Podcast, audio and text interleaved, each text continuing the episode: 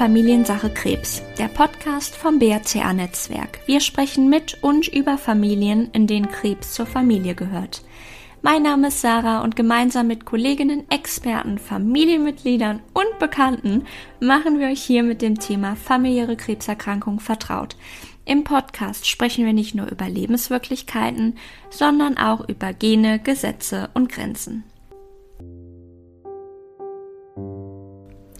Das BRCA-Netzwerk. Wer wir sind und was wir so machen, darum soll es heute gehen. Wir sind sowohl für gesunde als auch erkrankte Mutationsträgerinnen da, aber natürlich auch Angehörige und Freunde. Wer unser Logo kennt, der ahnt es vielleicht schon. Wir bieten Hilfe bei familiären Krebserkrankungen. Was bedeutet das genau? Wir unterstützen euch bei Themen rund um erblich bedingtem Krebs, indem wir euch zum einen unabhängige Informationen zur Verfügung stellen, aber auch Erfahrungsberichte mit euch teilen.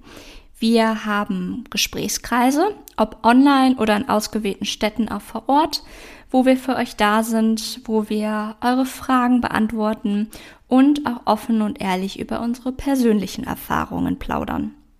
Um mal ein paar Beispiele aus unseren Online-Gesprächskreisen zu nennen, neben prophylaktischen Operationen wie beispielsweise der Mastektomie sprechen wir auch über die Hormonersatztherapie und über die Kommunikation im Alltag, wo wir uns darüber austauschen, wem man wie viel über seine Genmutation erzählen möchte. Und natürlich haben wir auch noch viele, viele Themen mehr. Von Zeit zu Zeit begrüßen wir auch immer mal wieder Referentinnen in unseren Online-Gesprächskreisen. Und ja, darüber hinaus stehen wir natürlich äh, per Mail als auch telefonisch für eure Fragen und Anliegen zur Verfügung. Wir sind selbst Betroffene, ob gesund oder erkrankt und haben immer ein offenes Ohr für euch. Dann gibt's noch unsere Social-Media-Kanäle, wo wir über Studien, über Befragungen bis hin zur externen Veranstaltung rund um das Thema berichten. Aber natürlich findet ihr die Informationen auch auf unserer Webseite.